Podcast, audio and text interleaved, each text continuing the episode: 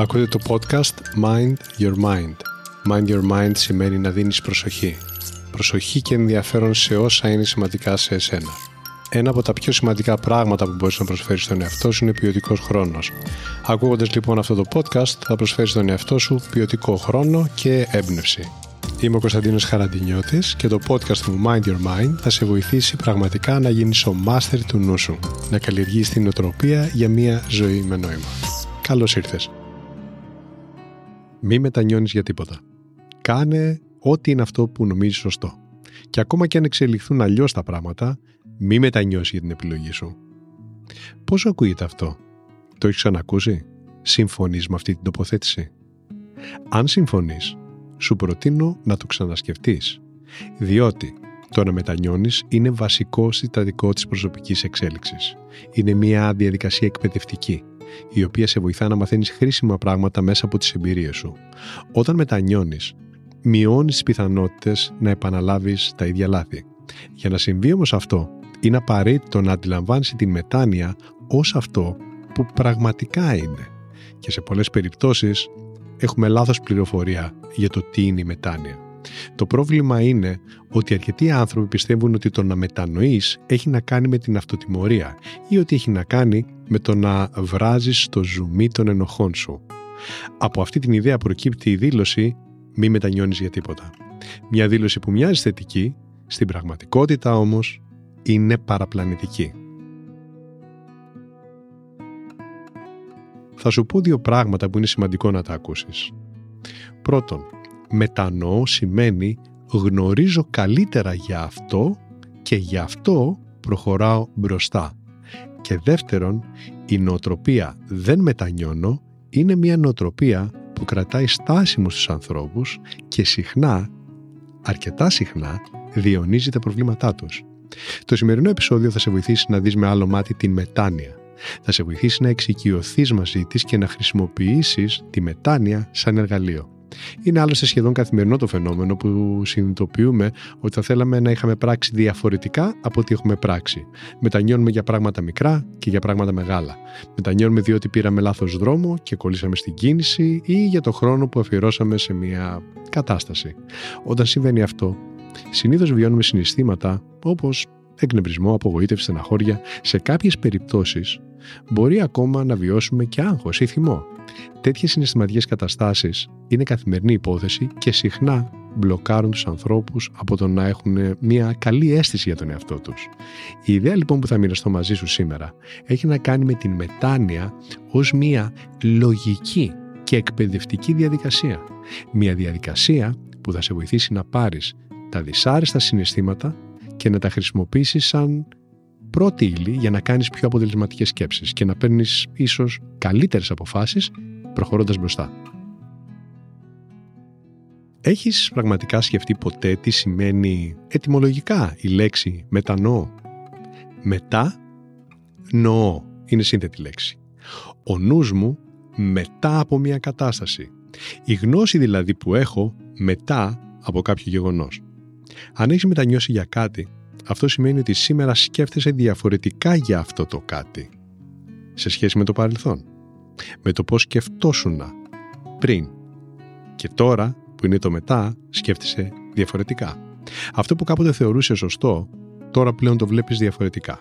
Έχεις μια πιο φρέσκια οπτική γνώμη ή και γνώση. Η μετάνοια λοιπόν σημαίνει τώρα κατάλαβα. Έχει να κάνει με την απόκτηση καλύτερης επίγνωσης επάνω σε μια κατάσταση. Το πρόβλημα είναι ότι τα συναισθήματα που συνοδεύουν τη μετάνοια μπορεί να μην σε αφήνουν να αξιοποιήσει τη γνώση που έχεις αποκτήσει. Όταν είσαι πολύ απασχολημένος με τις ενοχές σου ή με την αγανάκτησή σου, θα δυσκολευτείς να προχωρήσεις από τη μετάνοια στην μεταμέλεια. Να προχωρήσεις δηλαδή από τη θεωρία στην πράξη. Μετά μελό κυριολεκτικά σημαίνει το ενδιαφέρον που δείχνω σε μία κατάσταση μετά από κάτι που έχει συμβεί. Η γλώσσα μας είναι μαγική. Έχει λοιπόν να κάνει το μεταμελό με το πώς σε μέλη να διαχειριστείς μια κατάσταση που πλέον την κατανοείς με έναν άλλο τρόπο σε σχέση με το πώς την κατανοούσες παλαιότερα.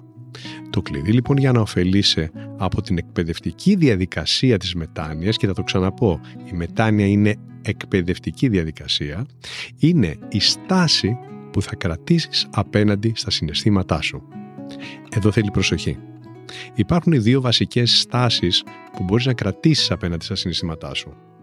Για να σου εξηγήσω αυτές τις δύο στάσεις θα χρησιμοποιήσω μια μεταφορά. Φαντάσου πως οτιδήποτε αισθάνεσαι είναι σαν μια πόρτα.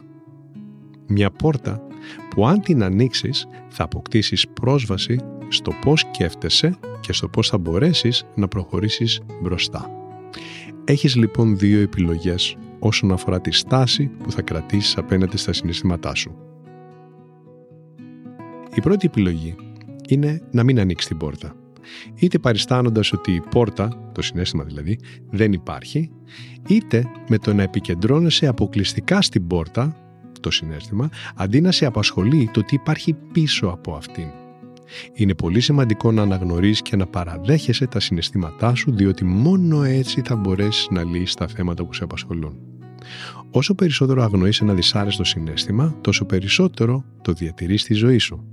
Θα βρίσκεται εκεί, σε ό,τι κάνεις και θα σε εμποδίζει και θα σου κόβει την πορεία σου. Το άλλο άκρο είναι να απασχολείσαι καθ' υπερβολή με τα συναισθήματά σου. Να αφήνεις πίσω τη λογική και την αυτοκυριαρχία σου ουσιαστικά και να ξοδεύεις χρόνο και δυνάμεις στο δράμα. Αν το κάνεις αυτό, είμαι σίγουρος ότι γνωρίζεις πολύ καλά πως είναι μια κατάσταση που στην πραγματικότητα σε κουράζει, σε εξαντλεί, αλλοιώνοντας την ποιότητα της ζωής σου. Η δεύτερη στάση που μπορείς να κρατήσεις απέναντι στα συναισθήματά σου είναι να ανοίξεις την πόρτα. Να καθίσεις δηλαδή και να εξετάσεις ποιο είναι το μήνυμα που θέλει να σου μεταφέρει η ύπαρξη ενός συναισθήματος. Να εκλογικεύσεις το πώς αισθάνεσαι και τι μπορείς να κρατήσεις πραγματικά ως μάθημα μέσα από αυτό που βιώνεις. Η στάση αυτή έχει να κάνει με το να αντιμετωπίσεις τα συναισθήματά σου σαν υλικά που μπορείς να χρησιμοποιήσεις για να καταλάβεις καλύτερα τον εαυτό σου, το παρελθόν σου, τις ανάγκες σου, την πορεία σου και ό,τι είναι σημαντικό για εσένα. Άκουσε τώρα πώς μπορείς να εφαρμόσεις αυτά που μοιράστηκα μαζί σου για να βελτιώσεις την καθημερινότητά σου. Για αρχή κράτησε την ιδέα της μετάνοιας και την ιδέα της μεταμέλειας έτσι όπως την παρουσίασα και την ανέλησα. Ακόμα και την ετυμολογία έχει μεγάλη δύναμη όπως είπα η γλώσσα. Υπενθυμίζω λοιπόν εδώ ότι μετανοώ σημαίνει ότι μετά από κάτι που έγινε καταλαβαίνω καλύτερα μια κατάσταση και έχω αποκτήσει κάποια γνώση που πριν δεν την είχα μεταμέλεια είναι αυτό που θα κάνω αξιοποιώντας τη νέα μου γνώση. Την επόμενη φορά που θα αισθανθείς εκνευρισμό ας πούμε, ενοχές, στεναχώρια ή ό,τι άλλο εξαιτίας κάποιας επιλογής που έκανες, φαντάσου το συνέστημα που βιώνεις σαν μία πόρτα. Κάνε ένα σύντομο αρωματισμό και άνοιξε αυτή την πόρτα για να διερευνήσεις τι υπάρχει πίσω από αυτήν. Παρατήρησε ποιος είναι ο τρόπος που σκέφτεσαι με αποτέλεσμα να βιώνεις αυτό το συνέστημα. Παρατήρησε τι μπορείς να μάθεις από αυτή την εμπειρία. Σύγκρινε τι έχει αλλάξει την κατανόησή σου προτού μετανιώσεις και αφού έχεις μετανοήσει. Η άσκηση αυτή μπορεί να σε οδηγήσει σε πολύ διαφωτιστικές αποκαλύψεις. Σαν παράδειγμα, θα ανακαλύψει ότι κάποια πράγματα μπορεί να σε ταράζουν περισσότερο και κάποια λιγότερο. Είναι πολύ χρήσιμο να ανακαλύψεις γιατί συμβαίνει αυτό και πώς σου συμβαίνει αυτό.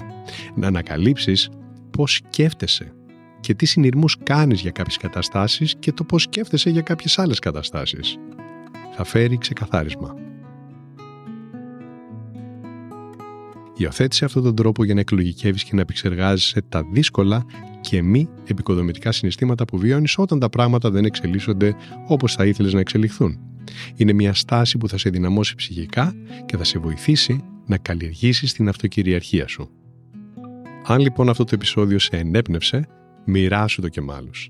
Σίγουρα υπάρχει κάποιος εκεί έξω που έχει ανάγκη να ακούσει όσα άκουσες και εσύ εδώ τώρα. Σου εύχομαι να είσαι ο άνθρωπος που όταν κάνει κάποιο λάθος μετανοεί και μεταμελεί. Είναι πολύ σημαντικό. Να είσαι δηλαδή ο άνθρωπος που ξέρει πώς να μετατρέψει τις εμπειρίες του σε γνώση και σκαλοπάτια για εξέλιξη. Να είσαι καλά. Αυτό λοιπόν ήταν το Mind Your Mind. Η καλύτερη ώρα να με ακούτε είναι όταν θέλετε έμπνευση και ηρεμία. Κάντε follow για να λάβετε ειδοποίηση για το επόμενο επεισόδιο. Θα το βρείτε παντού. Spotify, Apple, Google, αλλά και όπου αλλού εσείς το ακούτε. Μέχρι το επόμενο επεισόδιο, πρόσεξε πώς σκέφτεται το μυαλό σου. Μπορεί να σε πάει όπου το ζητήσεις. Γεια χαρά!